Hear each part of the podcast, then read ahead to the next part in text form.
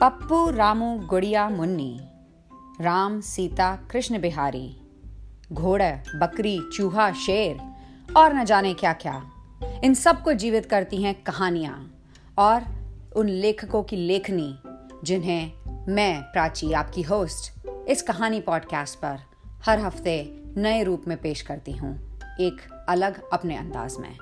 कहानियाँ हमें जोड़ती हैं और उन्हें सुनने सुनाने का एक ये माध्यम हम सबके दिलों में खुशी की उमंग लाता है। कहानी पॉडकास्ट, जहाँ पे एक जगह आपको छोटी छोटी प्यारी प्यारी दिल को बहलाने वाली कहानियाँ मिलेंगी। कहानी पॉडकास्ट, सुनते रहिए उस खजाने के लिए।